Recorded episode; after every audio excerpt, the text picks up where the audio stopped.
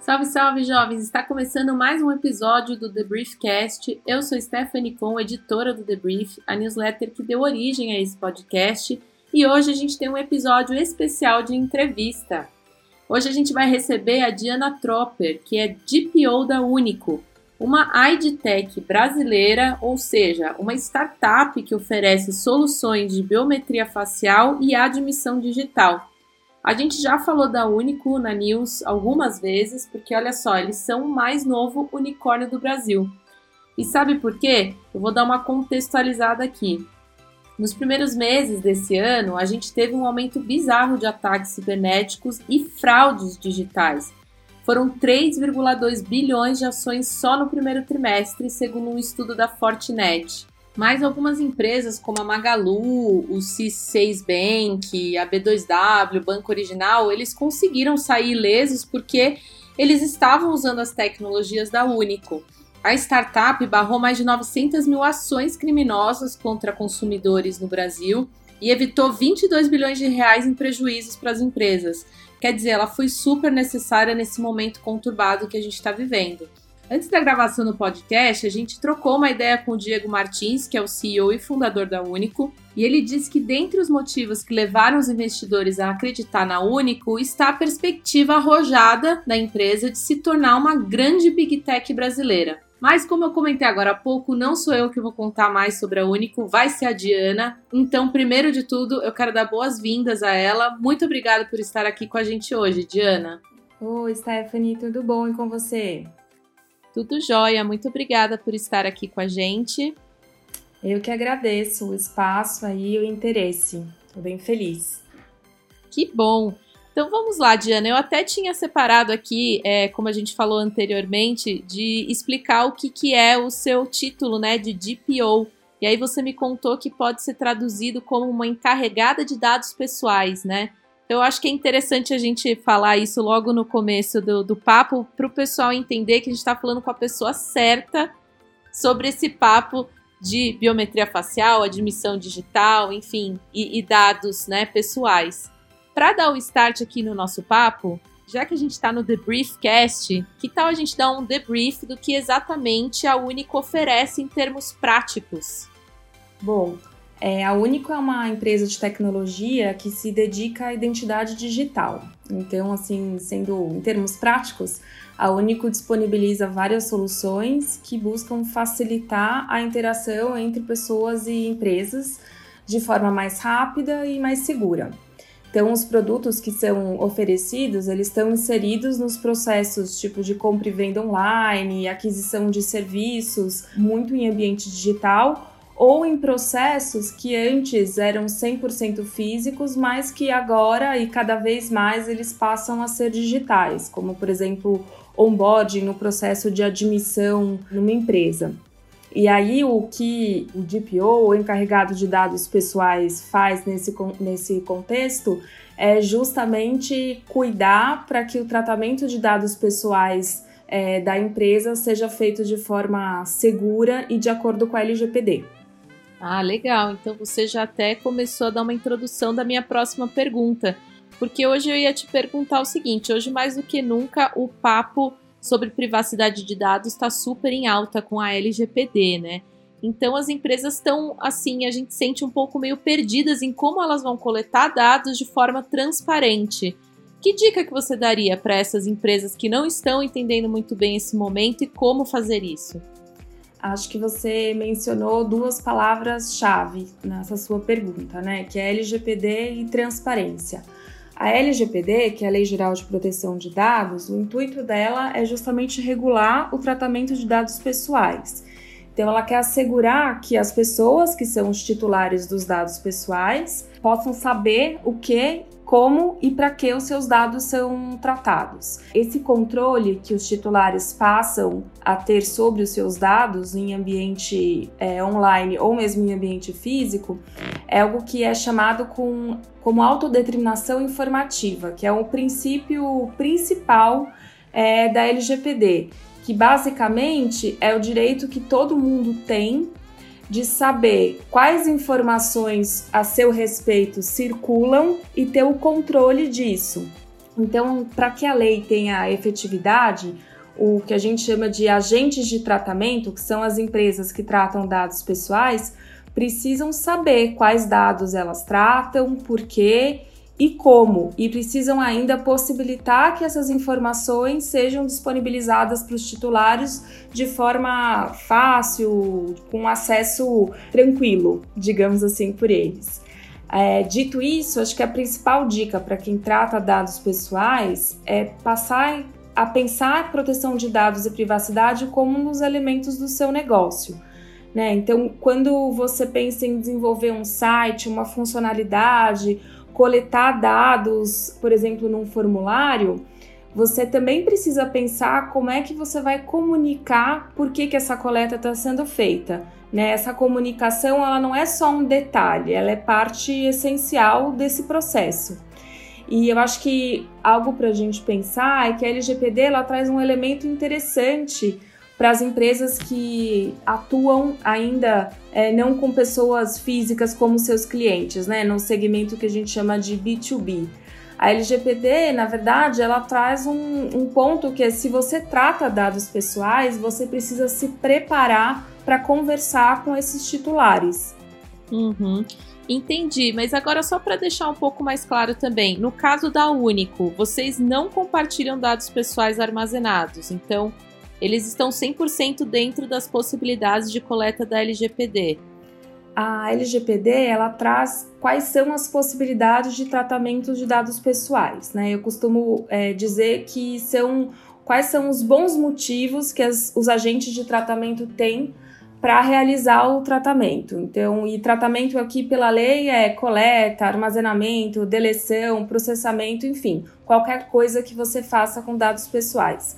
O que a Único faz é assegurar que todos os tratamentos de dados pessoais é, estejam dentro dessas hipóteses e que a forma como eles são realizados também estejam de acordo com os princípios da lei. Então, a gente não coleta dados pessoais para compartilhá-los de forma bruta com outras empresas. Nós não somos um birô de informação, né? Nós coletamos os dados dentro dessas hipóteses, a gente trata, processa as informações e a gente responde algumas dúvidas para os nossos clientes. Então, por exemplo, num processo de, de autenticação de uma identidade, nós coletamos dados pessoais, dados pessoais sensíveis, inclusive, a gente trata internamente e devolve um score biométrico, que nada mais é que um número que reflete o quanto de certeza é possível inferir se aquele usuário que imputou aquela foto é mesmo quem ele diz ser. Ah, perfeito. Então isso daí deve dar uma boa ajuda nesse lance de fraude de identidade, né? Diana, no papo que a gente teve com o Diego Martins, ele disse pra gente também que os investidores olharam para o Único de uma forma diferente porque vocês resolvem um grande problema atual que é a autenticação de pessoas, que, dentre muitas coisas, é, evita a fraude de identidade. Vamos falar um pouquinho sobre esse tema? O que, que é considerado fraude de identidade e como que isso pode afetar o negócio da empresa, né? O negócio das empresas. Você tem algum case também para ilustrar? Vamos lá. Fraude de identidade é um ato que o indivíduo comete, ele se passa por um terceiro com o intuito ou de obter alguma vantagem devida ou para causar dano a, a, outros, né? Então, assim, ele simula ser alguém que ele não é. Ele pode fazer isso se valendo de dados inexistentes, ele pode combinar dados verdadeiros com dados fake, sintéticos, ou ele pode roubar a identidade de alguém e tentar se passar por essa pessoa acho que nos últimos anos e meses até, o crescimento das transações digitais vem trazendo cada vez mais sofisticação no modo como esses criminosos agem, né? Por isso a importância de terem soluções que validam a identidade de uma pessoa em processos de compra ou em aberturas de contas, aberturas de cadastros, por exemplo. Tem um caso interessante de um cliente nosso que atua no mercado financeiro, uma fintech, que já vem trabalhando com a Único há alguns anos e implementou a solução do Único Check e conseguiu resultados bem significativos, né? Ele conseguiu reduzir a zero o número de fraudes em processos de abertura de conta, o que acabou refletindo para ele um saving, né? Ele deixou de gastar mensalmente 200 mil reais por mês é, com operações fraudulentas. Nossa, esse número é bem significativo mesmo. Agora, passando aqui um pouquinho para a parte tecnológica da coisa, me conta um pouco sobre a, a, tecnologia de biometria facial que vocês têm. Vocês têm uma assertividade de quase 100%, é isso? Bom, a tecnologia de biometria facial é uma tecnologia que ela registra e codifica as informações que são extraídas na análise do rosto de uma pessoa com o objetivo de identificar, né, de identificar aquela pessoa. O que ela faz, basicamente, é um mapeamento de vários pontos do rosto, que se chamam pontos nodais, utilizando algoritmos matemáticos. Então, a partir do mapeamento desses pontos nodais, se tem uma imagem tridimensional que é transformada numa sequência de números que é armazenada pelo sistema e reconhecida por ele, que gera essa identidade facial da pessoa a comparação sistêmica desse hash biométrico, né, dessa identidade facial com imagens de um banco de dados, vai determinar o nível de similaridade entre o rosto avaliado e a imagem existente. O que vai tornar o nível de assertividade da Único alto não é só a tecnologia e os investimentos que são realizados para que os nossos motores biométricos sejam cada vez mais capazes, mas também é a forma como essas imagens são coletadas. Então, a posição do rosto, a luz, as condições em que a imagem chega para único, elas são essenciais para se conseguir extrair um, o hash biométrico. Por que, que eu estou dizendo isso? A único não se utiliza, por exemplo, de imagens extraídas de câmeras de segurança instaladas na rua ou mesmo nos estabelecimentos comerciais. As fotos elas são coletadas com conhecimento do titular e em condições favoráveis para que essa extração do, do hash biométrico possa ocorrer. Por isso, esse nível de assertividade alto.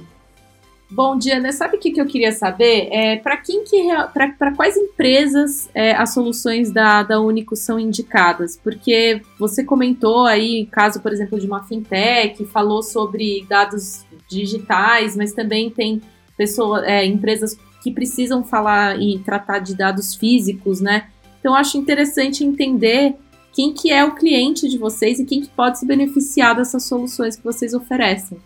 Tá, legal.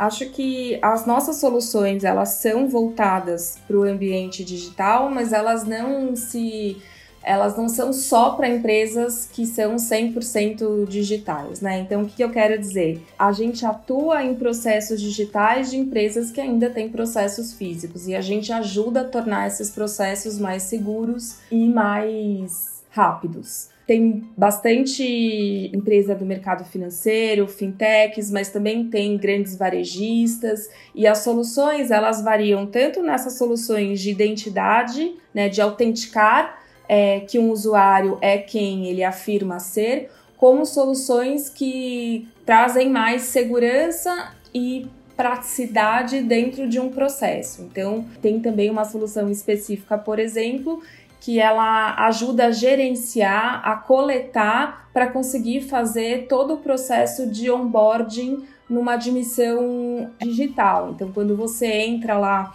numa empresa, você consegue imputar todos os documentos que são necessários para fazer com que a sua admissão aconteça de forma 100% digital.